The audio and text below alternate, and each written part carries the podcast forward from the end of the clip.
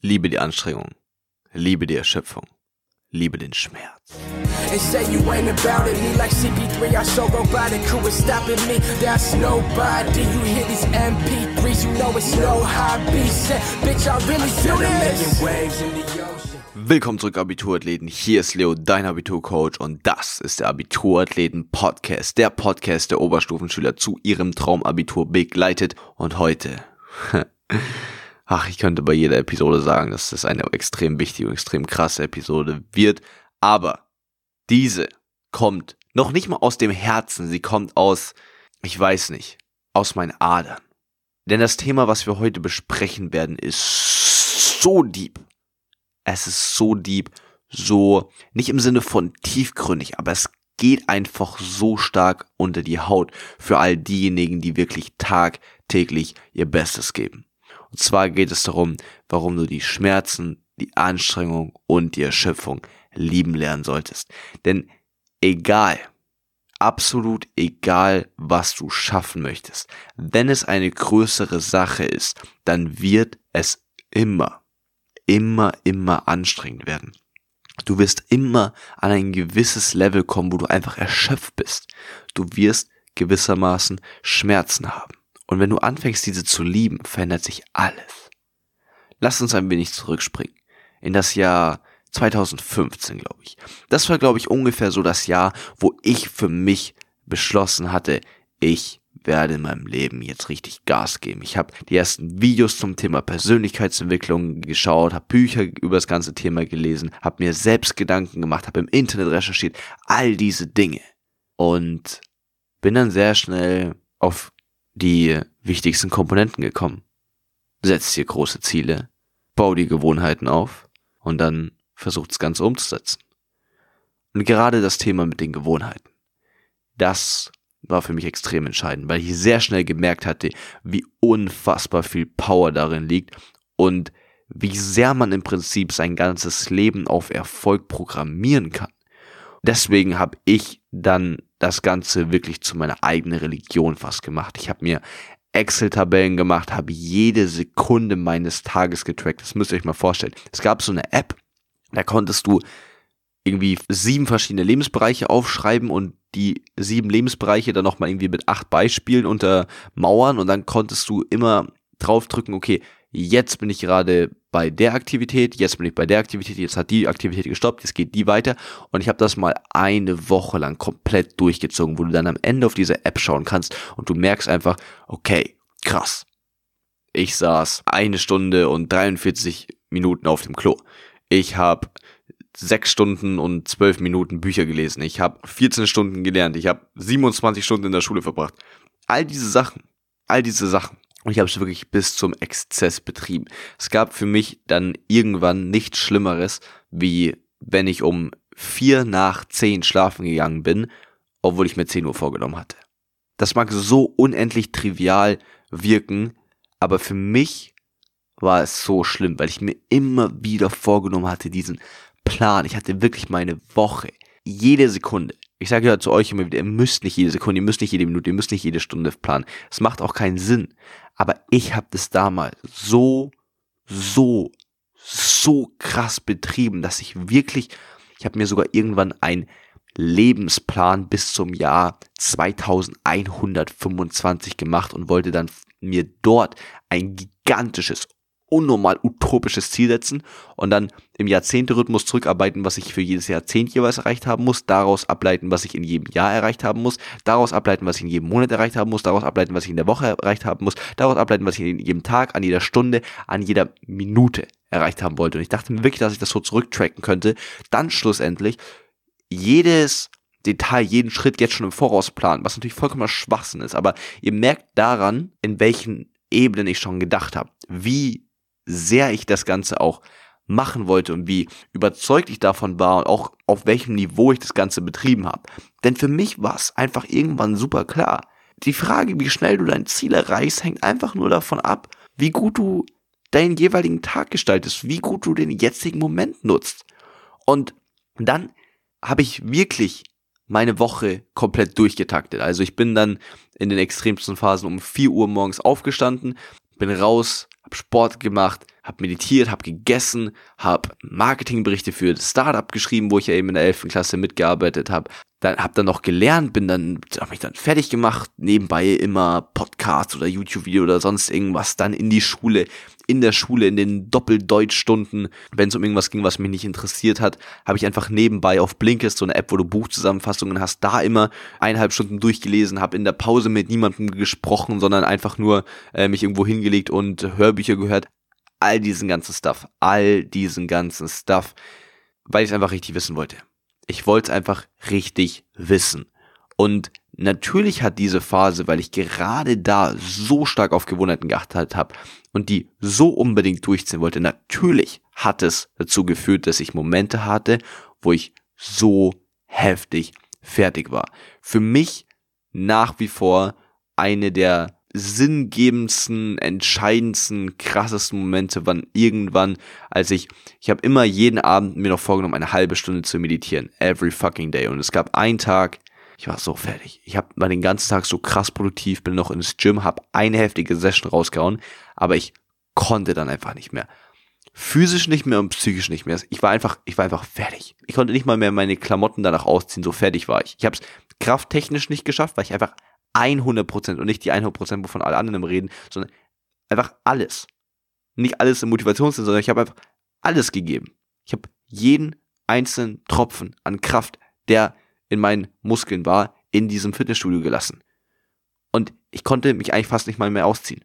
Und dann habe ich mich aber, da ich noch weiter meine Abendroutine, mich da irgendwie versucht durchzuboxen, mit zehn Fingerschreiben, mit Lesen, mit Speedreading, mit Daily Review, mit Dankbarkeitsübungen, mit Affirmationen, mit allem, was ich da immer noch gemacht habe und wollte dann noch 30 Minuten meditieren, bevor ich endlich schlafen gehen konnte. Und ich saß auf diesem Stuhl und habe mir einfach nur gedacht, fuck, ich halte hier keine zwei Sekunden aus. Und dann mein Coach, mein mentaler Coach in meinem Kopf immer, hey, halt deinen Rücken gerade. Ich halte ihn gerade, nach 20 Sekunden halte ich es nicht mehr aus. Und ich war so fertig, dass ich irgendwann wirklich mit meinem Kopf schon auf meinem Bett lag, aber mir geschworen hatte, meinen Arsch nicht von diesem Sitz runter zu bewegen. Ich habe gesagt, wenn du nicht meditierst, vollkommen in Ordnung.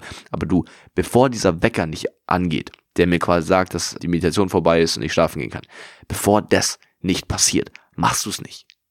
Und manche denken jetzt wahrscheinlich, oh shit, das muss ja schrecklich gewesen sein. Und es war auch schlimm. Es war wirklich heftig in dem Moment. Ich dachte mir, krass, krass, dass man sich so weit pushen kann. Aber zwei Sekunden später habe ich es geliebt. Mir ging es immer noch richtig scheiße, aber ich wusste ganz genau. These are the fucking moments. These are the fucking moments, wo Gewinner einfach geboren werden. Weil wenn du wirklich, verstehst du, jeder kann labern. Jeder kann sagen, er macht das und das. Aber worauf kommt es dann am Ende an? Es kommt darauf an, dass du es machst, dass du es durchziehst und auch wenn du mal keinen Bock drauf hast. Und ich habe das in diesem Moment einfach getan. Und ich habe gemerkt, ja Mann, du bist einer von denen, die einfach durchziehen. Du machst es einfach. Und es hat mir so viel Stärke gegeben, obwohl ich in diesem Moment zu nichts mehr in der Lage war. Zu wirklich gar nichts mehr. Ich konnte mich fast nicht mal mehr auf ein Bett robben. Aber gleichzeitig wusste ich, genau weil ich in der Lage bin, bis zu solchen Momenten zu gehen, werde ich wahrscheinlich alles erreichen können, was ich mir in diesem Leben vornehme. Und das nicht gerade wenig.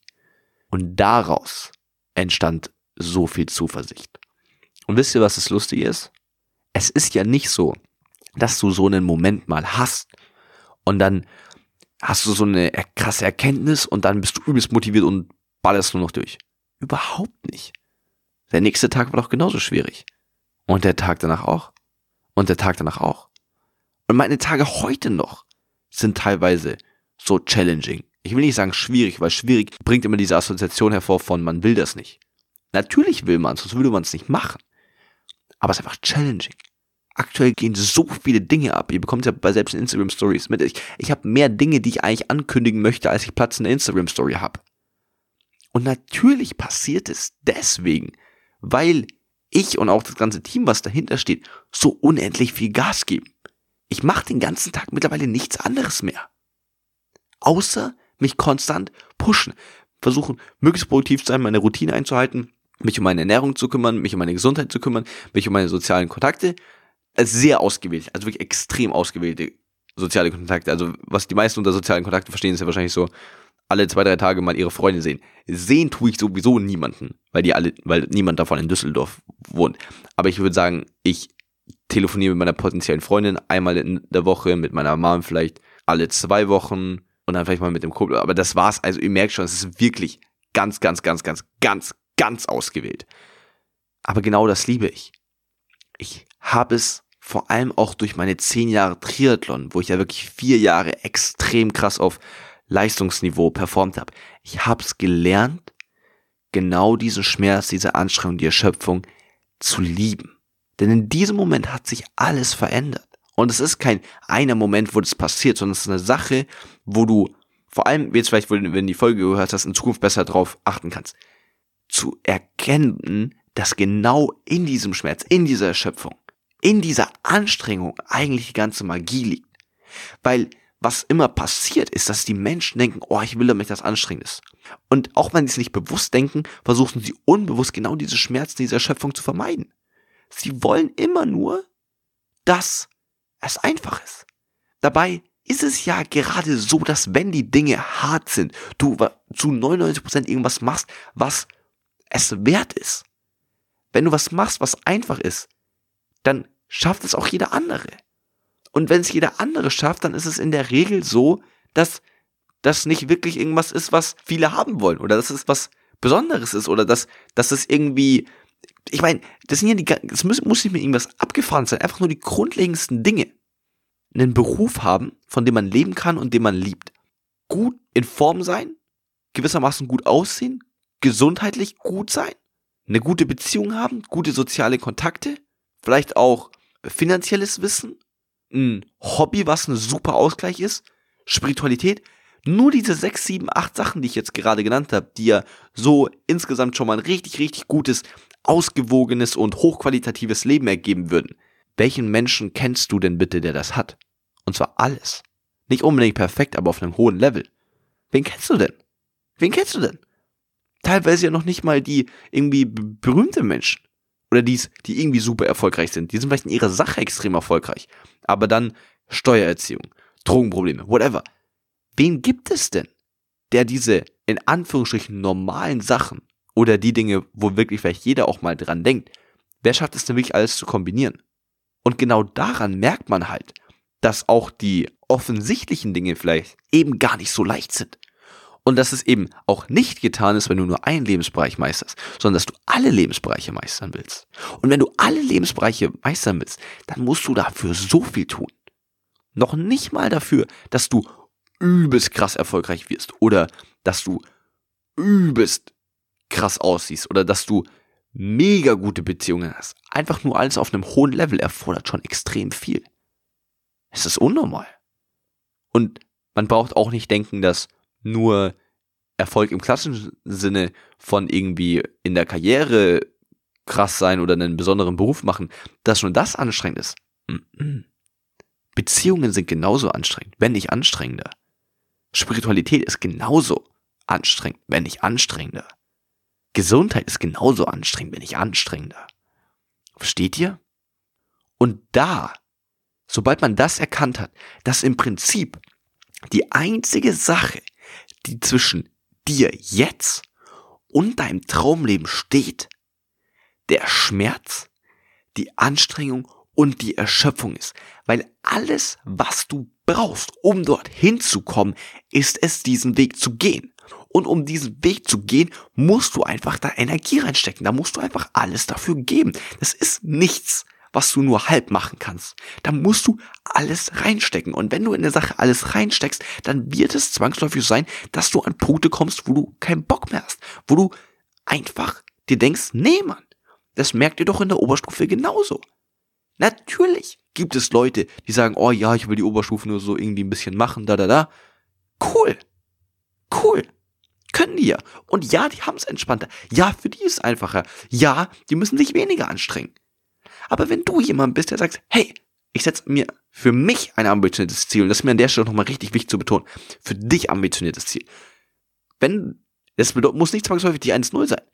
Wenn du vielleicht, keine Ahnung, ähm, du bist von der Realschule gekommen, ist alles irgendwie wesentlich schwieriger für dich oder sonst irgendwas, oder bist einfach allgemein nicht so gut in der Schule, whatever, und für dich ist 2,5 ein richtig ambitioniertes Ziel, dann ist es für dich ein richtig ambitioniertes Ziel und dann lass dir auch von niemandem erzählen, dass es irgendwie schlechter wäre. Überhaupt nicht. Überhaupt nicht. Deswegen, ganz wichtig an der Stelle nochmal, für dich ein subjektiv ambitioniertes Ziel. Dann merkst du doch selbst, wie schwierig das ist. Und dann, weil ich kriege ab und zu Nachrichten, oh, ist so anstrengend, so, ja, ja, verdammt. Ja, verdammt. Es ist anstrengend. Und genau das ist das Geile daran. Weil genau diese Anstrengung ja einfach nur ausdrückt, dass du auf dem richtigen Weg bist, dass du alles gibst. Natürlich sieht auch bei mir alles super entspannt aus. Weil ich einfach da in der Instagram Story schaut auch ich das jetzt mal, dann gibt's da einen Instagram Post, dann seht ihr mich in den YouTube-Videos und weiter. Ihr solltet mal Sydney, ihr solltet mal Sydney unseren Cutter von den, von den Content-Videos auf die immer um 18.15 Uhr auf YouTube kommen, fragen. Weil der sieht mich nämlich auch behind the scenes. Und wenn ich, ich shoote ja meistens diese YouTube-Videos, shoote ich einfach sieben Videos hintereinander, weil wir einfach sonst den Content-Output mit allen anderen Sachen, die wir aktuell noch, noch machen, niemals hinbekommen würden.